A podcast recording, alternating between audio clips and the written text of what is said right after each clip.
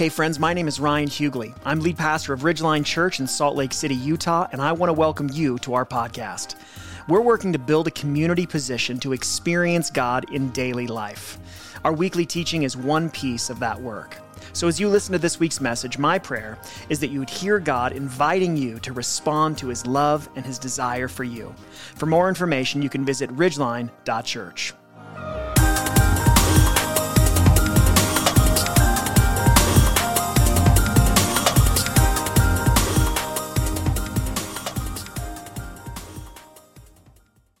right, good morning. How is everyone doing? Good. That's about how I feel. Okay, uh, I'm going to open us up in some prayer. Dear Heavenly Father, uh, I just want to humble myself before you. Um, this morning, as I come prepared to teach from your word that you've given to us, I just thank you for your presence in this place. I thank you for your desire to connect with each and every one of us here this morning. Um, and I just pray that you would uh, use these words and use your um, your word and your Holy Spirit to minister and to to reveal your more of yourself to each of us this morning. Um, and Father, I just pray that if there are any distractions in my head or in the heads of anyone here, that you would just limit those, that you would calm us and prepare our hearts uh, for what you have to speak to us uh, this morning. In Jesus' name, amen. All right, so I'm not going to ask you for a show of hands, but who here has tried to push open a pull door? Or vice versa.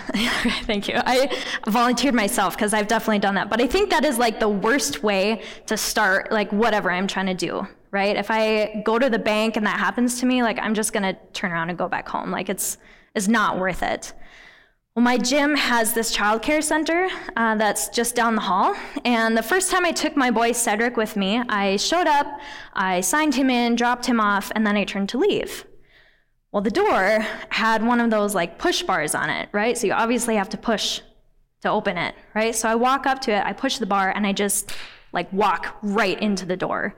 And it doesn't move. And so I just stand there like, repeatedly pushing this bar, like trying not to let the panic set in and trying to figure out where it all went wrong.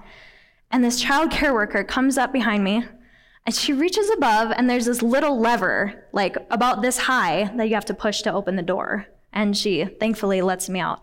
But I was just so embarrassed. I really wanted, I really wish that I didn't have to go back, but I had left my kid there, so I kind of had to.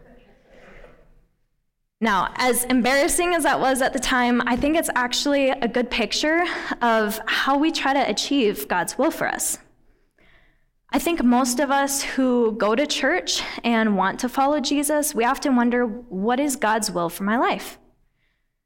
When we're faced with a big decision or a life change, we'll often ask for prayer that we would choose the one that God wants us to do, the one that's God's will for our life. Well, let me ask you this. When was the last time you actually felt truly confident about what God's will for your life actually was?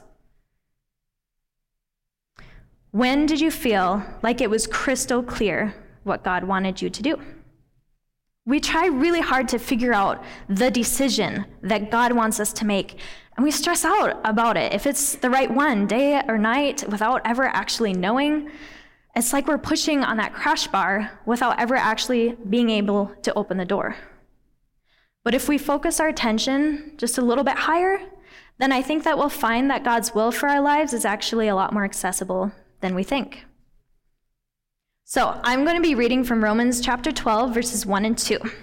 Uh, just for some quick context, Romans is a letter written by the Apostle Paul to the groups of believers uh, in Rome sometime around AD 56. Now, the culture in Rome was very diverse, and that was reflected in the early churches, which would have been a pretty even mix of Jewish and non Jewish believers. In the previous chapter of Romans, chapter 11, Paul tries to address the tension between these two very different groups of believers by framing each of their places in the church as God's gift of mercy. He paints this picture of this tree, which represents the family of God, which previously had just been the nation of Israel, Um, however, Paul says that because of their unbelief, some branches of Israel have hardened their hearts and have been cut off. But the Gentiles, or the non Jewish people, have been grafted into this tree, even though they were not originally part of that family. He goes on to warn the Gentiles not to be proud, um, because if the branches that had been cut off uh, were to turn from their unbelief, God has the power to graft them in again.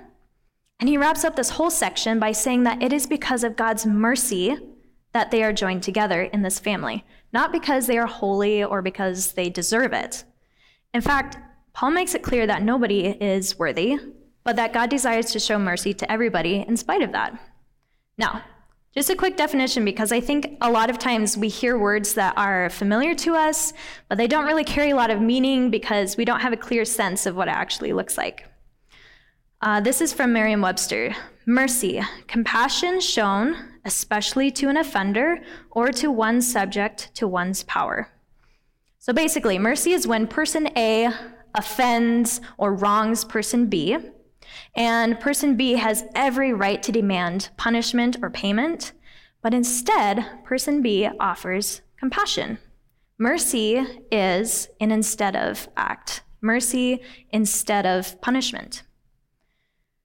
Okay, so I know that was a lot, but I really wanted to address it because Paul begins chapter 12 by saying, Therefore, brothers and sisters, in view of the mercies of God.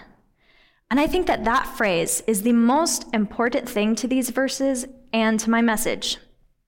Without this phrase, without the mercies of God, there's really no point in me being up here this morning.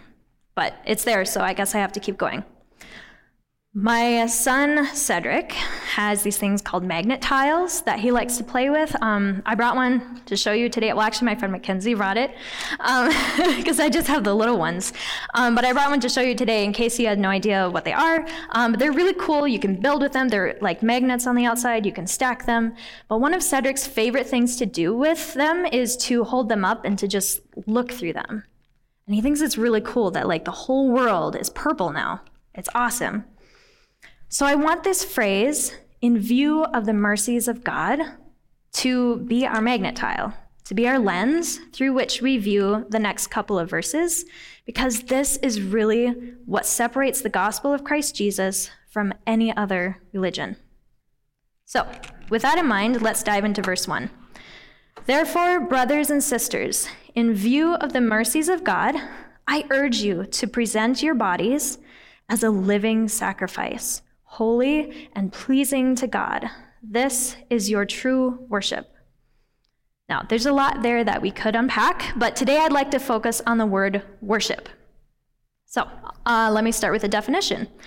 Worship is when we continuously respond appropriately to God revealing himself to us.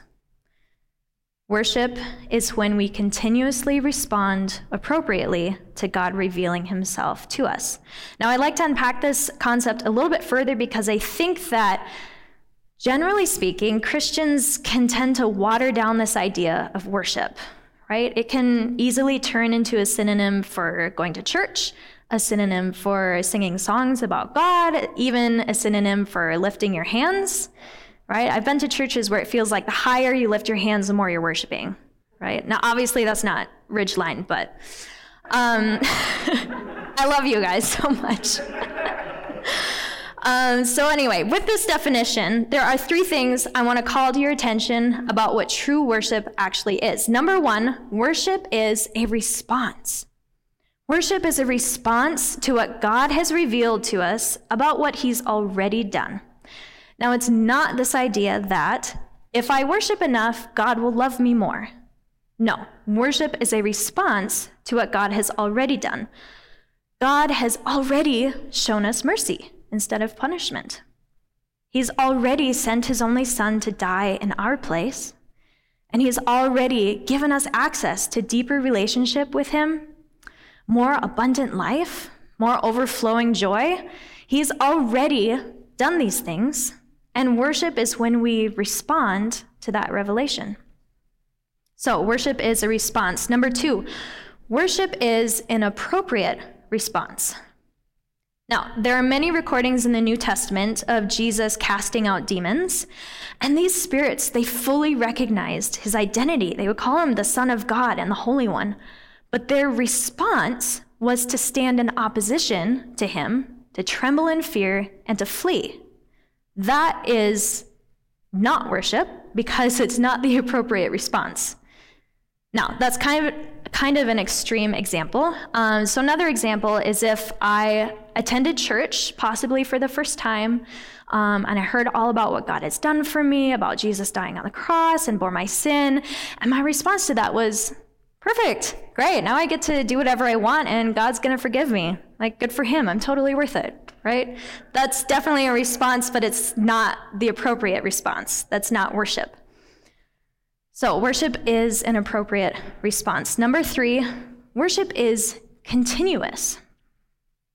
When God reveals himself to us, when we learn more about him, whether at church or in prayer or through another believer, we have an opportunity to respond appropriately with worship.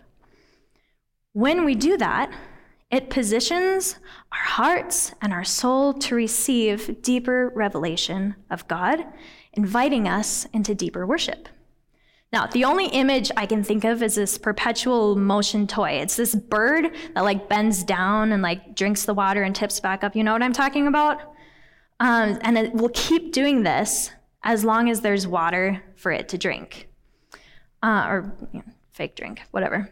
Um, but that's kind of what I envision worship is like too. There's never a state of like reaching this end goal uh, with worship because it's continuous. It's like this cycle. It's this continuous, appropriate response to what God has revealed to us. So, if I were to sum up one point for this whole verse, it would be this live your whole life as worship. I think Eugene Peterson uh, does such an amazing job at translating this verse, so I'm going to let him do the work. He says, Take your everyday, ordinary life, your sleeping, eating, going to work, and walking around life, and place it before God as an offering. Now, I'd like to make a little bit of a disclaimer. Placing it before God as an offering, or what the CSB calls sacrifice, does not mean that you have to live your whole life in this state of like constant, yay, I'm so happy to be doing this for God, like this is great. I mean, that would kind of be the ideal way to live, right? But that's just not going to happen this side of heaven, right? It's okay if it's hard. It's okay if it sucks. It's okay if it hurts and if it gets messy. It's a sacrifice, right? Sometimes being happy clappy isn't even an appropriate response. Remember, part of what makes it makes worship true worship is that it's an appropriate response. Sometimes the most appropriate response you can have is lament. You can read the Psalms and you'll see plenty of that, or for that matter, Lamentations. But remember our lens, right? In view of the mercies of God. By His mercy, we will be able to lay down every aspect of our lives as an offering to God in an appropriate and continuous response to what He has done for us. And when we fail, it is through His mercies that we're able to keep going. So, before we move on, I want to press into this idea of response a little bit more. So, when I was in college, uh, I got invited to be part of the Swing Club, which was a small group of students who would get together about once a week to practice and to learn how to swing dance. Have any of you, besides Pastor Ryan, tried swing dancing before? I'm not going to ask for a demonstration, although I think that would be. Kind we should like start a church group. That would be fun. I'm excited. Okay. um, so, okay, so swing dance, in case you've never tried it, you're totally lost. Swing dance is a style of dancing. It requires a partner, first of all. One person is the leader, the other person is the follower. Um, and it's really important that you know which one you are before you start, because that just gets awkward real fast. So it's the leader's role to choose which moves to do next, uh, to guide their partner into the correct steps by using cues. Um, and then it's the follower's role to pay attention to these cues and to recognize them and to execute the move in step with the leader.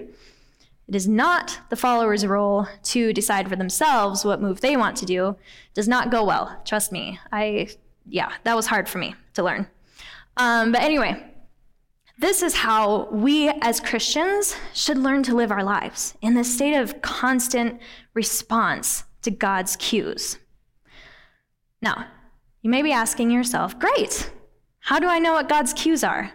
Well, first off, just like with a swing dance partner, it takes time like actually, you know, dancing together, but you have to know also what to look for. So, this brings me to my next point. Let the scripture be your mold. Let's read verse 2 together. Do not be conformed to this age, but be transformed by the renewing of your mind, so that you may discern what is the good, pleasing, and perfect will of God. Uh, we are going to work backwards through this verse. So let me just start by pointing out here that the end goal is so that we can discern the will of God. Uh, let's start with some definitions. Discern, to recognize as genuine after examination. A good jeweler can examine a gem and know what things to look for and discern if it's real or fake. For the purpose of our time here today, I'm going to define will of God as what is good and pleasing and perfect. Now, notice that the will of God is not a long list of do's and don'ts. I think that oftentimes Christians have a tendency to think of God's will for their lives as this kind of invisible tightrope that we're forced to walk. We don't know where it is, but we know if we make a wrong step, we're going to fall right? And there's probably no netting there to catch us. How do we know if we took the wrong step? We're punished. How do we know if we're uh, moving in God's will? We're not being punished, right? That's kind of how we f- think of that. There's this idea that if we make this wrong decision, if we buy the wrong house, if we take the wrong job, if we move to the wrong city, if we marry the wrong person, then we will have stepped outside of God's will for our lives and ruin his plans for us. Well, I have news for you. You do not have enough power to destroy God's plans. You do not have enough power to destroy God's plans. You can sidestep what he desires for you. You can miss the point Sometimes I do that. Uh, you can choose to even turn away from him, but you do not have enough power to destroy God's plans. Now, God's will for us is less about what we're doing than who we're becoming. Are we desiring things that are good? Are we becoming people who are pleasant? Are we focusing on the one who is perfect? Now, that's not to say that none of your decisions matter. Of course, they matter, and you want to be wise in your choices. But oftentimes, God is more concerned with how you respond to Him in each of your decisions than which job you decide to take or where you decide to live. As long as you're living your whole life in worshipful response to God's mercies, that's what He desires for you. Okay, so that's the end goal here is to discern the will of God. Great. How do we get there? Okay, no, no offers. Okay, I'll, I'll keep going. Let's read the beginning of verse 2. Do not be conformed to this age, but be transformed by the renewing of your mind. Notice that Paul didn't just tell us something not to do, he gave us an instruction to do instead of. If he said, Do not be conformed to this age, or some translations use world, it would be really easy for me to say, All right, Paul, all right, I hear you. For every trend there is, I will do the exact opposite, right? If it's trendy to wear skinny jeans, I'm only going to wear bell bottoms. If it's trendy to have long hair, I'm going to like shave mine all off. If it's trendy to, I don't know, listen to heavy metal, I'll only listen to Mozart, right? But the problem is, I'm still focused on the trends. I'm still focused on this, uh, wrapped up in the same flaky mindset, only now I'm an insufferable jerk about it. That's why Paul adds, be transformed by the renewing of your mind. So, one thing I want to point out is that true transformation comes from the inside. How many of you know what kinetic sand is? Great. I'd never heard of it before. I see most of you, all of you have kids that know what it is. Uh, I'd never heard of it before I started nannying, but pretty much it's this per, it's the sand that's this perfect ratio of wet to dry to be able to construct this like amazing, the most amazing sand castle that you could dream up. Only it's not actually wet, so it doesn't ever actually dry out. It's pretty awesome. It's pretty much, it's kind of like Play Doh, only without that weird, like nasty smell that comes along with Play Doh and that one weird clump that's like purplish, brownish. It's gross. It pretty much just gets included in the new sets by now. Anyway, you can stuff this kinetic sand into like little molds and like squish it with your fingers, make fun designs. Or if you're like a neat freak two year old like my boy Cedric, you can just stare at it while it like slowly crushes itself into this misshapen heap on the kitchen table. It's pretty riveting stuff. Anyway, humans are kind of the same way. We gravitate toward conformity. We are going to conform to something. The question is are we going to conform to the kitchen table or are we going to conform to a different mold? Okay, don't be conformed, be transformed. Great, how do we do that? First off, by the mercies of God. Thank goodness. True transformation has less to do with what we do and more to do with how we respond to what God has already done. Any real transformation that's going to take place has nothing to do with us nailing that five steps to freedom, self help, self empowering, self glorifying books or podcasts that we choose to latch onto. It is only by the mercies of God. And with God's mercy, transformation begins with the renewing of our minds. Or, as Eugene Peterson puts it, readily recognize what He, God, wants from you and quickly respond to it. Does that sound familiar? That's kind of like our definition for worship. So, here's the million dollar question How do we recognize what God wants from us? The greatest tool at our disposal is the scriptures. I use the phrase, let the scripture be your mold, but this doesn't mean that you can only say words that are found in the Bible concordance or only wear clothes that people in the Bible used to wear or like only eat locusts and honey. Like, that's not what I'm trying to say. Unfortunately, there are people in the church who use the scriptures as a weapon to cut people down to tell people how they should dress, what they can say, what they can or can't do, tell people if they're a real Christian or not a real Christian. And that's not what I'm trying to say. But I, what I am saying is that the scriptures are filled with examples of God revealing himself to people and by extension revealing himself to us by his Holy Spirit when we read it. The Bible is a tool that we can use to deepen our relationship with God by understanding more about who He is. It is the primary way that He communicates with us about who He is and what His will is. The more familiar we are with Scripture, the easier it will be for us to recognize things that are good and pleasing and perfect. And by the power of God's Spirit and by the depth of His mercies,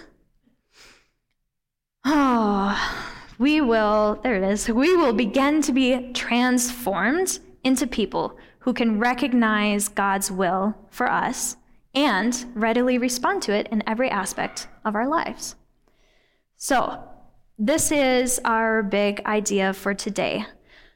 The Christian life is one of constant response to the mercies of God. The Christian life is one of constant response to the mercies of God. This is what separates us from other religions like Buddhism or Islam or anything else.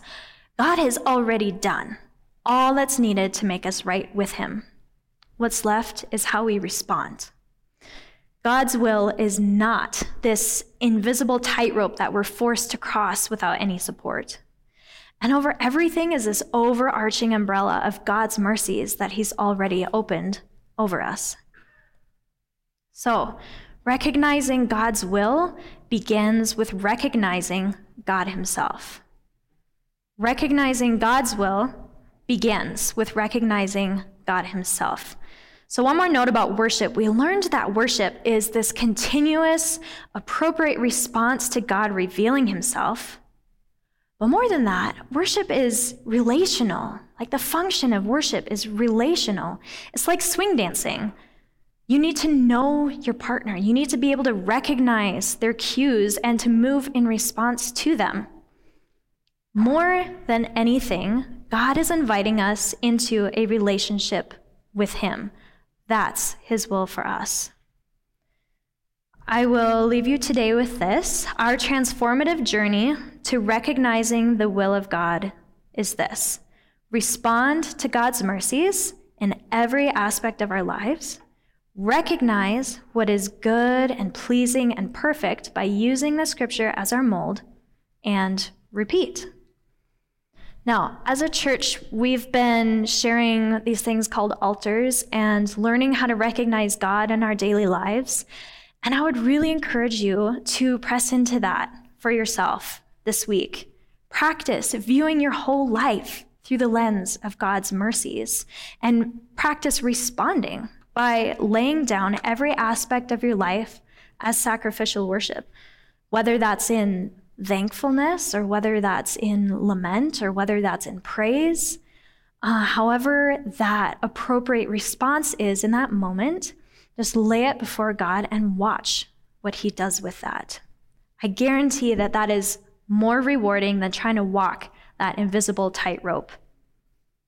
Let's close in prayer. Dear Father, I thank you so, so much for your abundance for your abundance of life and of joy and of love and your abundant mercies. I thank you that you desire to know us, but more you desire us to know you. I thank you that you pursue us in our daily lives, that you are not bored in our mundane, but that you walk with us, and I just pray, Father, that you would call to mind uh, different aspects as, as we break today and as we go about our lives this week, that you would uh, help us to learn and help us to grow and help us to see your mercies in every aspect in our lives and help us to respond to that in a worshipful way. In Jesus' name, amen.